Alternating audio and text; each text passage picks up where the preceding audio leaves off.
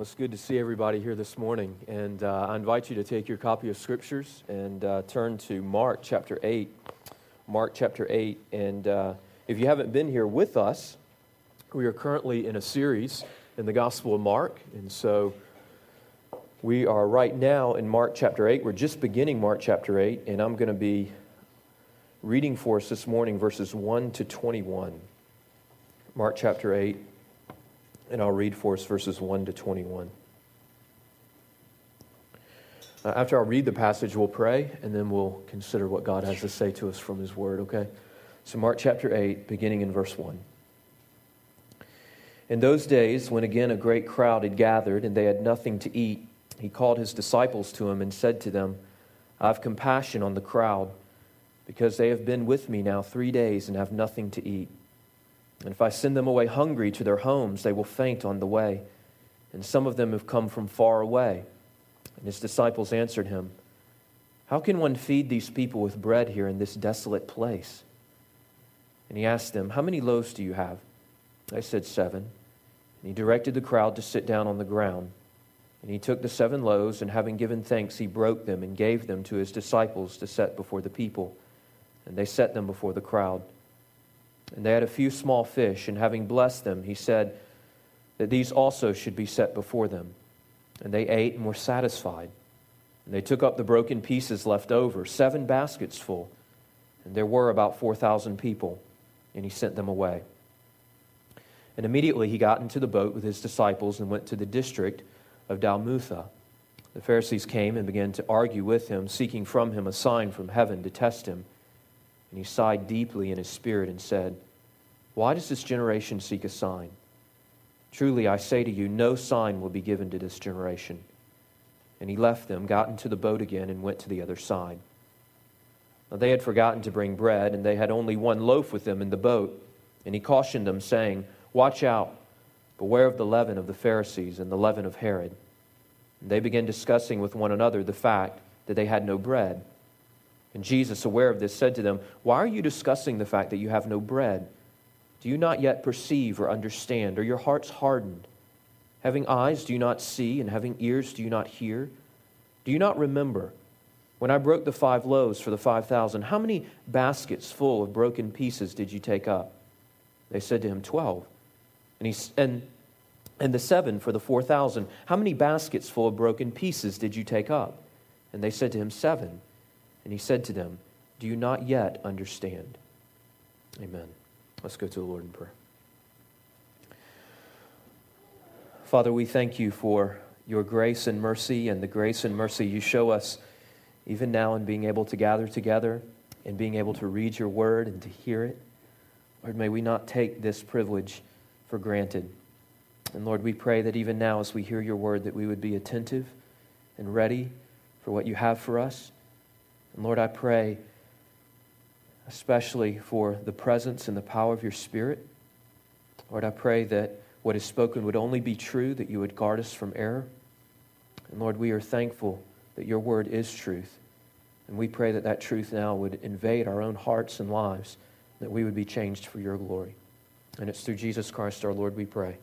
Amen. In the Gospel of Mark, we have been walking through Mark, which is essentially a biography of the life of Jesus. And in walking through the Gospel of Mark, we've seen that people respond to Jesus in a number of different ways. Uh, we've seen that there are those who reject him, uh, there are those who show initial signs of faith, uh, but then fall away and don't follow. And then there are those who truly believe and they follow Jesus. One of the things we see, though, that is that among those who truly believe and do, in fact, follow Jesus, that the faith they express in Jesus is not a perfect faith. In fact, one of the things we see in Scripture as a whole is that saving faith is not perfect faith. It is imperfect in many ways, yet it is real and legitimate. We especially see this in our text this morning. We especially see this in the lives of the disciples that they possess a real but an imperfect faith in Jesus. And what I want us to see this morning is that although the disciples possess a real but imperfect faith, Jesus fights for their faith. He is, in fact, in our passage this morning, contending for their faith. And this is the main idea that we'll see in our text is that Jesus contends for the disciples' faith by matching their surprising unbelief with lavish provision. Jesus contends for the disciples' faith by matching their surprising unbelief with lavish provision. We'll consider this in three parts. First, their surprising unbelief. Second, the lavish provision. And third, the reality that Jesus contends for faith. First of all, surprising unbelief. I'm going to read the first four verses again for us, okay? So look there in chapter 8, verses 1 to 4, and we read these words.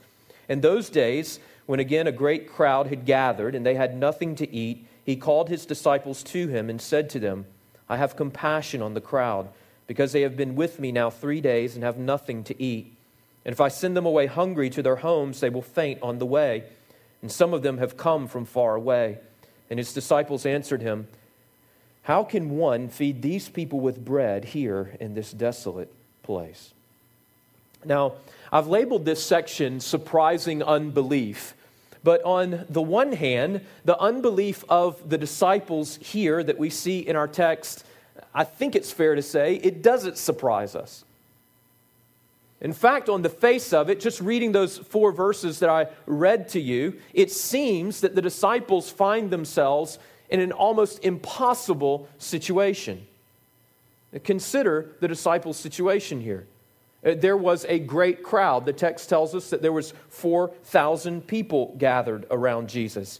And the crowd had been with Jesus and the disciples for three days now. And they had run out of food. So 4,000 people have been there for three days. They've run out of food. And not only have they run out of food, but they are in a desolate place. They're far away from their homes, they're far away from any towns where they could get some food. And the text tells us that their hunger was great enough and their location remote enough that if Jesus sent them home, they would have fainted on the way. And so, what are the disciples to do?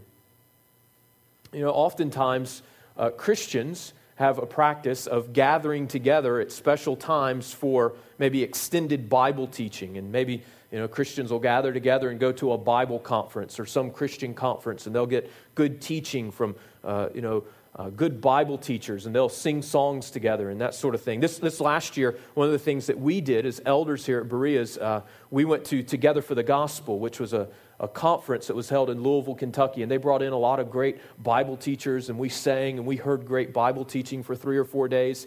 And uh, it was just a great time of fellowship with other people who were there. And so, what we see here in Mark chapter 8 is essentially like the greatest Bible teaching conference you could ever imagine, all right? Jesus, with 4,000 people gathered there, and he's teaching them. Jesus is teaching. There's no breakout sessions, right? Because nobody would go to them. Nobody wants to hear anybody else except Jesus, right? So Jesus is teaching them for three days the Bible, and now they've run out of food at the end of the conference, and there's nothing to eat, and they're far away from anywhere where they can get food. And if they go home now, they're going to faint. This is a conference that's on the brink of disaster, right? I mean, you can imagine the headline Jesus leads 4,000 people out into the wilderness, and hundreds faint. And so, what are the disciples to do? Well, in verse 4, you see their question they asked Jesus, How can one feed these people with bread here in this desolate place? Now, on the face of it, again, it seems like a reasonable question given the situation that they find themselves in, but it is apparent from the rest of the passage here that the disciples were not simply inquiring about how Jesus was going to pull this off, right? So, so this is not a statement of faith on the part of the disciples. Think, like, you know, there's a sense of anticipation. Okay, Jesus, we, we're in this tough situation again. Let's see how you're going to do this one, Jesus, right? No, it's not a statement of anticipation, of expectancy to see how God is going to work and how Jesus is going to pull this off, but it is a question of desperation and panic. In fact, we could say that their question is really more like a statement no one can feed bread to this many people in this desolate place. It is a statement of unbelief. And, and, and, why is it a statement, given their situation, given their circumstances, why is it a, situ- a statement of surprising unbelief? Because given their circumstances, we said, almost, it seems like an almost impossible situation. Why is it surprising unbelief?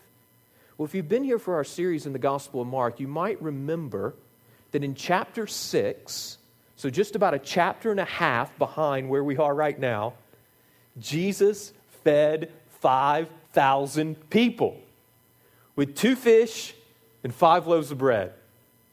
Right? In Mark chapter 6, verses 30 to 44, and we spent one Sunday looking at that passage, Jesus and his disciples found themselves in a very similar situation. And Jesus, it wasn't just 4,000 people, but it was 5,000 people, and Jesus miraculously fed them with five loaves of bread and two fish, and there were plenty of leftovers for folks to take home. Now the disciples find themselves in essentially the same situation, although the odds are a little bit more in their favor now, right? Because it's only 4,000 as opposed to 5,000.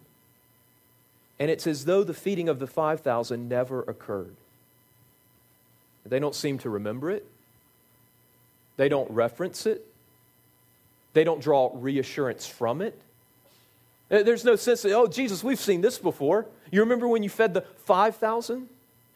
In fact, it's interesting. Some critical commentators, those who don't believe that the Bible is, um, is altogether true, uh, that it was put together by a group of people or uh, formulated over a period of time and it has errors in it and that sort of thing, and it was kind of uh, mismatched in terms of being put together, uh, certain uh, fables, myths, accounts, and that it has errors in it and fallacies and that sort of thing. Certain critical commentators, when they read the Gospel of Mark and they see the feeding of the 5,000, they see the feeding of the uh, 4,000, they propose that there is no way that this, these can be two separate historical accounts.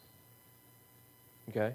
That, that it is so improbable that the disciples would witness Jesus feeding 5,000 people with five loaves of bread and two fish, that then in just a short time, that they would turn around and be faced with 4,000 who need to be fed, and they would, they would face it with utter desperation and panic. And so there's no way that these, these this could be two historical accounts. In fact, one critic says, and, and so what they propose is really this is the same historical account being told from two different perspectives, and the details are wrong. Okay, so that's what they propose. And so one critic actually says, quote, the stupid repetition of the question by the disciples is psychologically impossible, end of quote. Now here's my question. Who are these commentators? Because I'd like to meet one of them. Because I'm not a great biblical scholar, but this is not hard for me to understand. This is me. The disciples are me. And, and if you have any sense of, of your own heart, you realize that this is you. Slow to believe, quick to forget, inclined to distrust God in the face of overwhelming reasons to trust Him.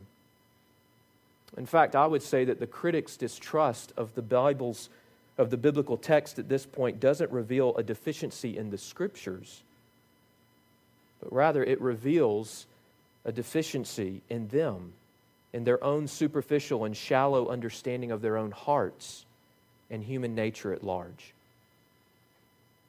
As we read this text, I don't think we should come to this text and say, with the question, this is psychologically impossible. There's no way this could happen. How could this happen? But rather, we come to this text and knowing our own hearts and knowing the hearts of those that we love and care for. And, and I would say, even through pastoral experience that God has given me and being able to minister to others and then examining my own heart, we should come to this and not say psychologically impossible, but we should say rather tragically probable. This is the nature of our hearts to be so quick to forget. But there's an encouragement in this. You know, if you're here this morning and you struggle with doubts when it comes to the Christian faith, or if you're a Christian and you're here this morning and you struggle to regularly believe and trust God and His promises and His provision, then, my friends, you can praise God that there are texts like this in the Bible. Isn't it great? Isn't it great that there's texts like this in the Bible? That the disciples are, in many ways, put up for us as a model. That they are those who, in spite of all the others disbelieving Christ, they trust Christ and they follow Christ. But oh, the Bible is so real about their own imperfect faith. That the life of faith is not smooth sailing, but it is a fight and it is a struggle. And what we will see here in our text this morning is that Jesus, in his grace and in his mercy, he contends for their faith. In fact, God is so gracious and Christ is so gracious with the disciples here that he matches what the critical commentators refer to there as stupid repetition, asking this question, even though given what they've seen previously, he matches their stupid repetition of unbelief with extravagant displays of grace. And that leads us to our second point lavish provision. Look there in verses 5 through 10. We read these words And Jesus asked them, How many loaves do you have? They said, Seven. And he directed the crowd to sit down on the ground, and he took the seven loaves, and having given thanks, he broke them and gave them to his disciples and set before the people, and to set before the people. And they set them before the crowd.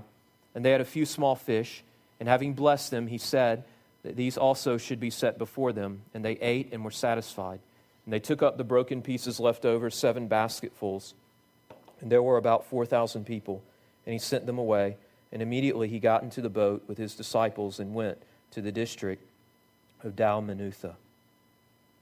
Okay, so here we see, um, just quickly, what, what's taking place here. Jesus asks them how many loaves of bread are present. And you see the disciples say seven, so that's a little bit more. Odds again are in favor of them, right? As opposed to the feeding of the 5,000. A little bit more than the feeding of the 5,000, which there were only five loaves present there. And then uh, there's a few small fish. We don't know how many. But Jesus prays over the seven loaves and he prays over the few fish. He breaks the bread, he hands it to his disciples, and then the miracle occurs, right?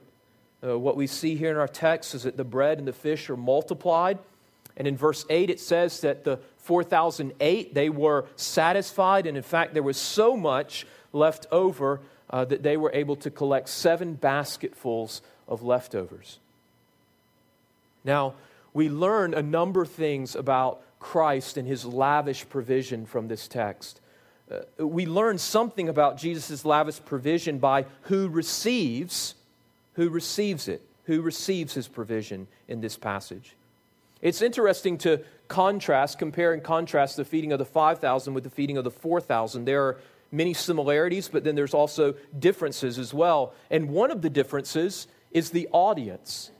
So in the feeding of the 5,000, the audience or the context was Jewish. And those who would have been fed that day would have primarily uh, been Jews. But the feeding of the 4,000, the passage that we've come to here, the context here in Jesus' ministry at this time is in Gentile territory. And so the context was Gentile, and those who would have been receiving the provision that day would have been mostly Gentiles. And so, one of the things we learn here about Jesus' lavish and gracious provision is that Jesus' grace and provision is not limited to the Jews. Instead, what we see is that Jesus has taken initiative himself. He's been proactive to go himself to Gentile territories, to the Gentiles, and to extend his grace and provision to them as well. And so we see the lavishness of Christ's grace extends beyond racial or cultural barriers. We have a home group that's meeting right now we have, I think it's six groups this semester, and one of the groups is studying uh, the book Let the Nations Be Glad by John Piper, which is a great book on international missions. Uh, one of the things we gather here from our text is that to be on mission with Jesus is like Jesus to be moved with compassion, to take his grace, to take his provision to those who have not yet heard, and for them to have the opportunity to receive his life. That's what we see. One of the things about Jesus' gracious, lavish provision here, he's moving towards those who have not experienced it, who have not heard it. He's moving towards the Gentiles and extending to them his provision. But then we also learn something about Jesus' lavish provision by how much they receive. how much they receive. You see, the point of the leftovers here that we read about in our text is to communicate that Jesus' provision is not simply sufficient, but it is lavish, it is extravagant, it is more than enough. In fact, Jesus emphasizes this point in verses 19 to 21. Uh, skip down further in the passage and look there. In verse 19, we read, Jesus is speaking to his disciples and he says, When I broke the five loaves for the 5,000, how many baskets full of broken pieces did you take up? They said, 12. And the seven for the 4,000, how many baskets full of broken pieces did you take up? And they said to him, Seven. And he said to them, Do you not yet understand? Uh, Jesus is showing them that the, he, he not only provides, but he provides more than enough, and they can trust him for even extravagant and lavish provision. And I think, and I, I know we have to be careful here, but I think he's even communicating that truth by the numbers that he's highlighting. Okay? So, one of the things, I just want to put this out there is because oh, as a warning, it is, it is dangerous to spiritualize numbers in the Bible when it's not warranted. And some have done that by I don't know if you've heard of Bible code stuff and people read numbers into the Bible and they come up with all kind of wacky stuff. And so I'm not promoting that. But at the same time, there are numbers in the Bible that do have special significance or symbolic meaning. And one of the things we see in the scriptures is that 12 is a significant number. 12 is the number of the tribes of Israel. It's a number that represents the totality of God's people. And seven is a significant number because it's a number in the Bible that represents fullness or completion. And so, even the numbers that Jesus is highlighting, I think one of the truths he's communicating here is that the leftovers and the number of leftovers that there are reinforce that Jesus is able to fully and completely provide for all the needs of all his people. And he's pointing them to his lavish and extravagant provision. Listen, my friends, if you are a Christian here this morning, if you are trusting in Christ as your only hope of salvation, and you're seeking to follow him and to be his disciple, then I believe this text teaches us, and it is so encouraging to consider, that no matter how much Jesus has given to you, he intends to give you more. Did you get that? No matter how much grace, no matter how much mercy, no matter how much provision you have received from the hand of Christ, He has far more in store and He intends to lavish your life with more. And this is true for the Christian. And even 10,000 years from now, it will be true for us as Christians. The grace of Christ never ends. There's just more and more and more and more. It's extravagant and lavish. This has both physical and spiritual implications. When we think about the physical implications, I know that there must be people, even here this morning, who ask questions like How are we going to pay the bills? or Will I be able to get a job? Questions if I give sacrificially to support gospel ministry? Will God meet my needs? My friends, when it comes to our needs that we have in life, one of the things that the scriptures point us to is to trust God, to trust Him that not only is He a provider, but He is lavish and gracious and extravagant in His provision. We're uh, looking at, we also have a home group uh, this semester that's looking at Generous Justice by Tim Keller, which is a book on mercy ministry. And uh, my wife and I, Nikki and I, are in that group. And one of the implications, I think, as well, as we think about this physical aspect of God's lavish and gracious provision, is to consider how do we respond to those who find themselves in such need?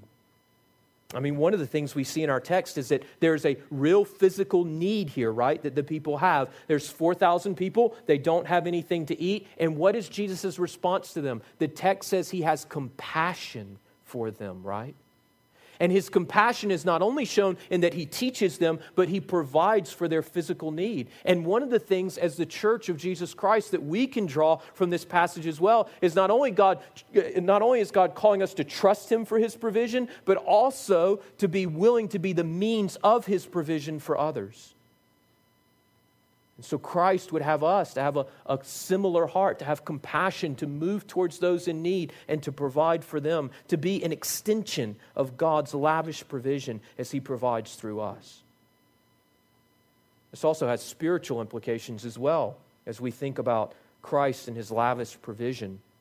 You might remember if you were here, and if not, then I'll, I'll catch you up. But if you were here for the sermon that we considered on the feeding of the 5,000, you might remember that Jesus revealed that the miracle of the feeding of the 5,000 contained a deeper spiritual truth. We see this particularly in the Gospel of John. So, in John's Gospel, after Jesus feeds the 5,000, in John chapter 6, we read, This is what Jesus says I am the bread of life. Your fathers ate manna in the wilderness, and they died. This is the bread that comes down from heaven so that one may eat of it and not die. I am the living bread that came down from heaven. If anyone eats this bread, he will live forever. And the bread that I will give for the life, uh, and the bread that I will give for the life of the world is my flesh. Now, what is Jesus talking about there? Uh, some, maybe if you've heard that for the first time, you're like, okay, what, is, what does that mean? Well, Jesus is pointing to the reality that the physical bread that he is providing them with is symbolic of a greater reality, which is that his own body will be broken, which in the Lord's Supper he says, This is symbolic of my body as he gives them the bread. This is symbolic of my body that will be broken on your behalf. And the, the cup at the Lord's Supper is the symbolic of the blood that will be shed on his behalf. But here he's focusing particularly on the reality of his body, which will be broken on their behalf for their sins, so that they might live and be forgiven. Let me say at this point that the sin, as we're thinking about God's lavish provision and how it applies spiritually, the sin of not trusting in the lavish provision of God will damn many. I know that's a strong statement. But this is what the scriptures point us to the, the unbelief, not trusting in the lavish provision of God's grace will damn many. Let me explain. Many conclude that Jesus died on the cross to give us an example to follow or a jump start, you might say, morally, right? So, so Jesus died on the cross, and the reason he died on the cross is because he wanted to give us an example of love, and now we are to follow that example of love. And as we see him sacrificing himself for us, we get a sense of what it means to love someone else, and then we get on with it, and we become more moral and good people and loving people. And that is, in one sense, true. Or some people look at the cross of Jesus and they think, well, when Jesus died on the cross, essentially what was happening there was that Jesus was making a down payment for our salvation. He died on the cross and he paid a penalty for our sins, but now we've got to make payments. We've got to kind of pay, make payments with interest, you know, be good people and do good things and that sort of thing. And if we do enough of that, then finally, finally, we will eventually get there and we'll make it, and God will accept us and forgive us. Now, listen, you, you may have that understanding of the gospel, but, but listen, my friends, understand that is not only a different gospel, but the scriptures tell us that is no gospel at all.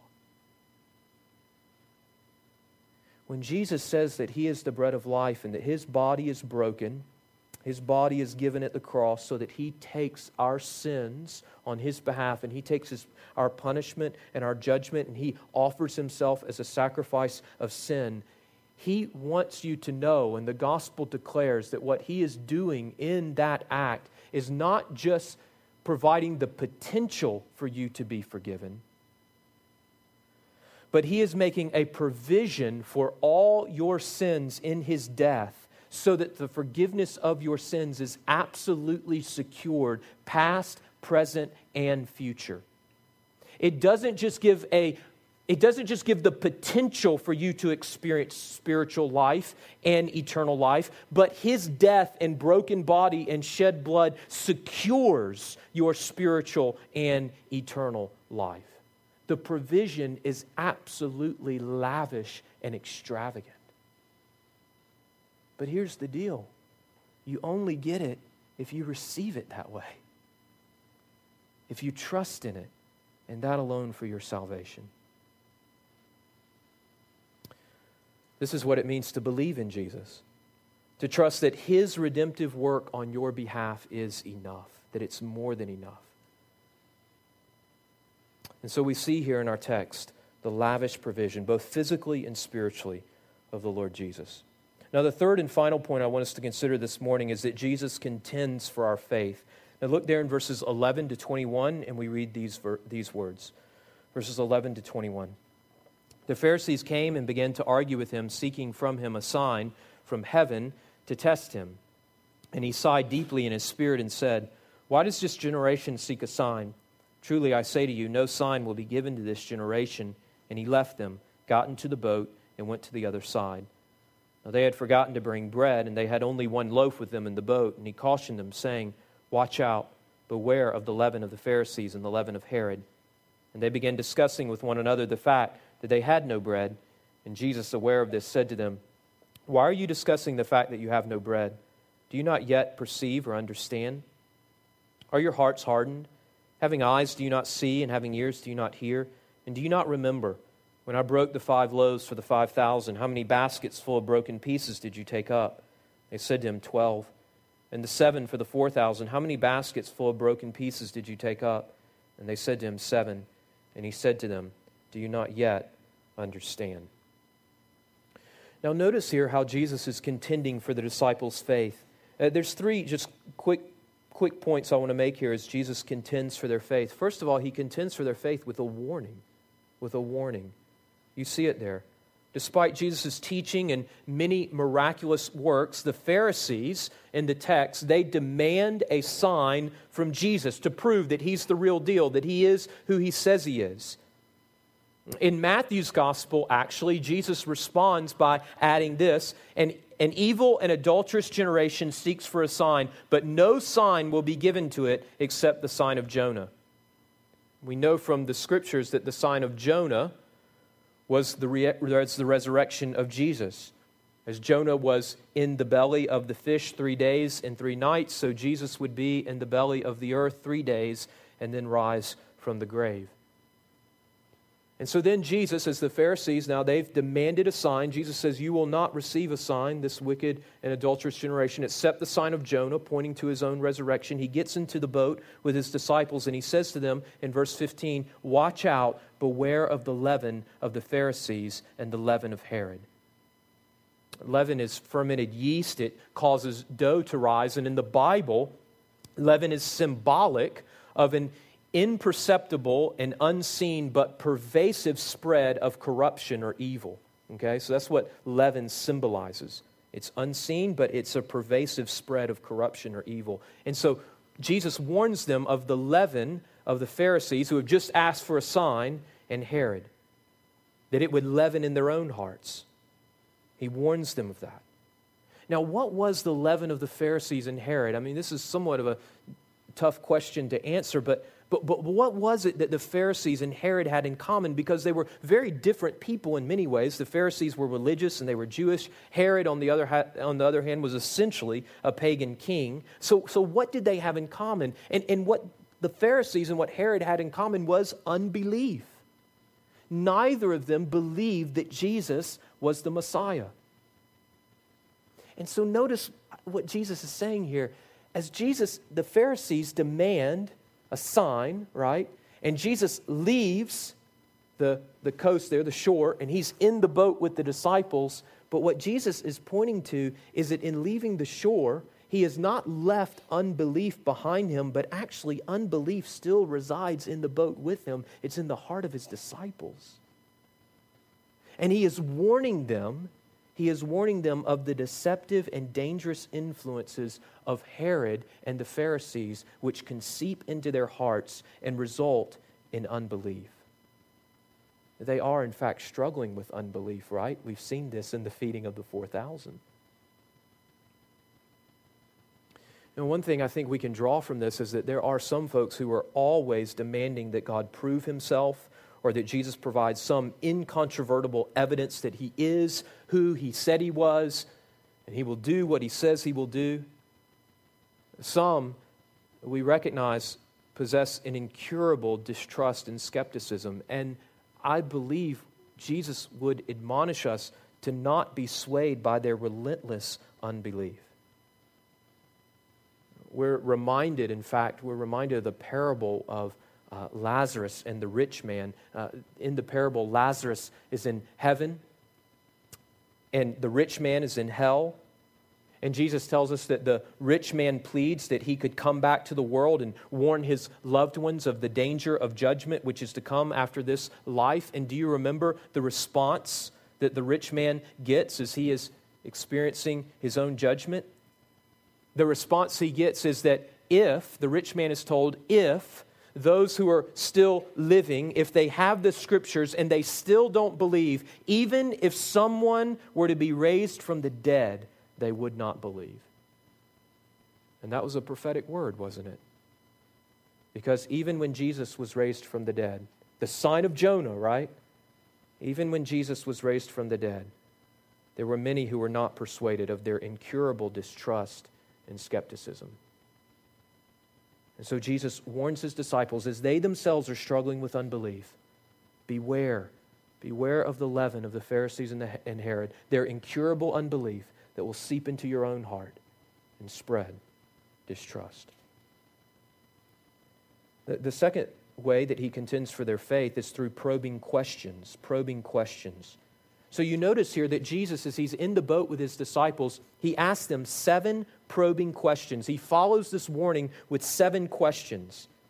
In particular, in verse 17, he says, Do you not yet perceive or understand? And then again in verse 21, he says, Do you not yet understand? Uh, in other words, Jesus is pressing them to think, to reason, so that they might understand, and as a result, they might believe. You know, some believe that the Christian faith is just a matter of blind faith, it's a leap in the dark.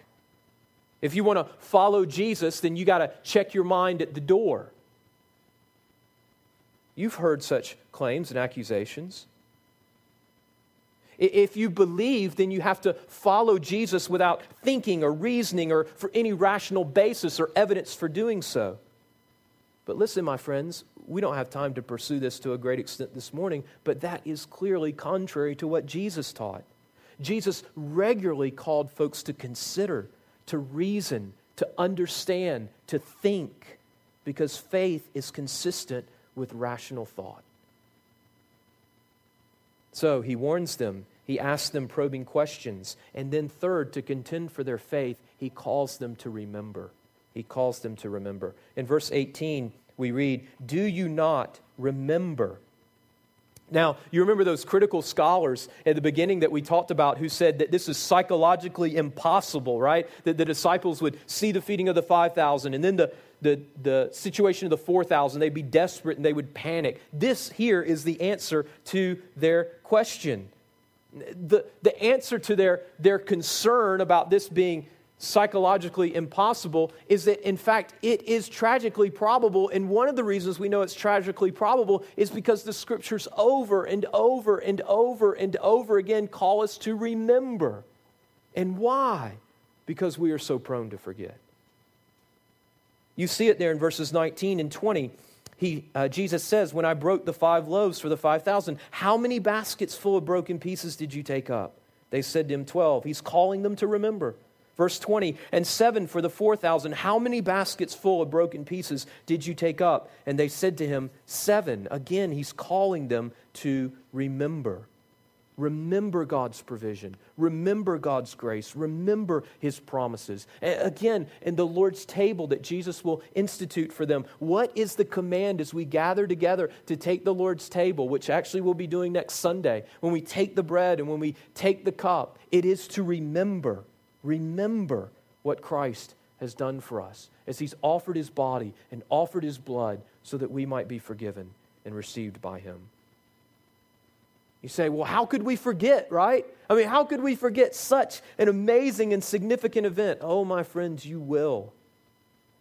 I can be singing on Sunday morning the promises of the gospel and encouraged by the promises of the gospel and the word, and by the afternoon be ransacked with guilt and discouragement. And that's why we need to hear over and over again the exhortation from Jesus remember, remember my body was broken for you. My blood was spilt for you. I am for you. I am with you, and you are mine.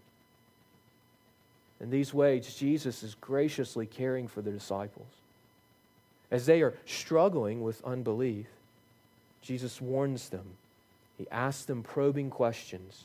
He calls them to remember so that their faith might be strengthened. My friends, saving faith is real but saving faith is imperfect.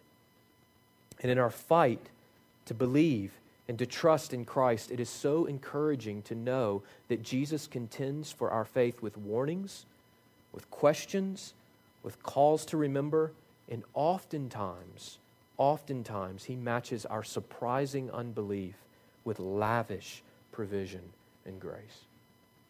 Let's go to him in prayer. God, we thank you and praise you so much for your grace and for your mercy. We thank you for uh, the mercy and grace that you have shown us in Christ.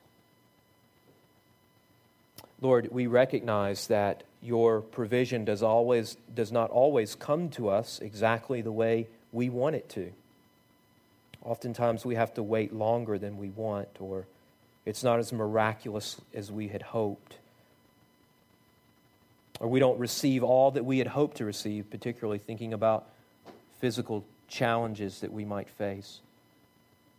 Oh, but Lord, I thank you for your word that calls us, based upon your character, based upon your past faithfulness, to believe your promise, to know that you always hold out for us more grace, more provision, all that we need, in fact, even more than we need. And so, Lord, I pray that we would look to you in faith. I pray that even through studying this passage this morning, our faith would be encouraged. And then, Lord, I pray for those who might be here this morning who perhaps even for some time have been struggling to truly believe in Jesus and follow him. Oh God, by your grace, do that work in their hearts now. Grant them the gift of faith. I pray that this, even now in these moments, would be the first time that they choose to trust Christ and follow him with all their lives. And it's in his name we pray. Amen.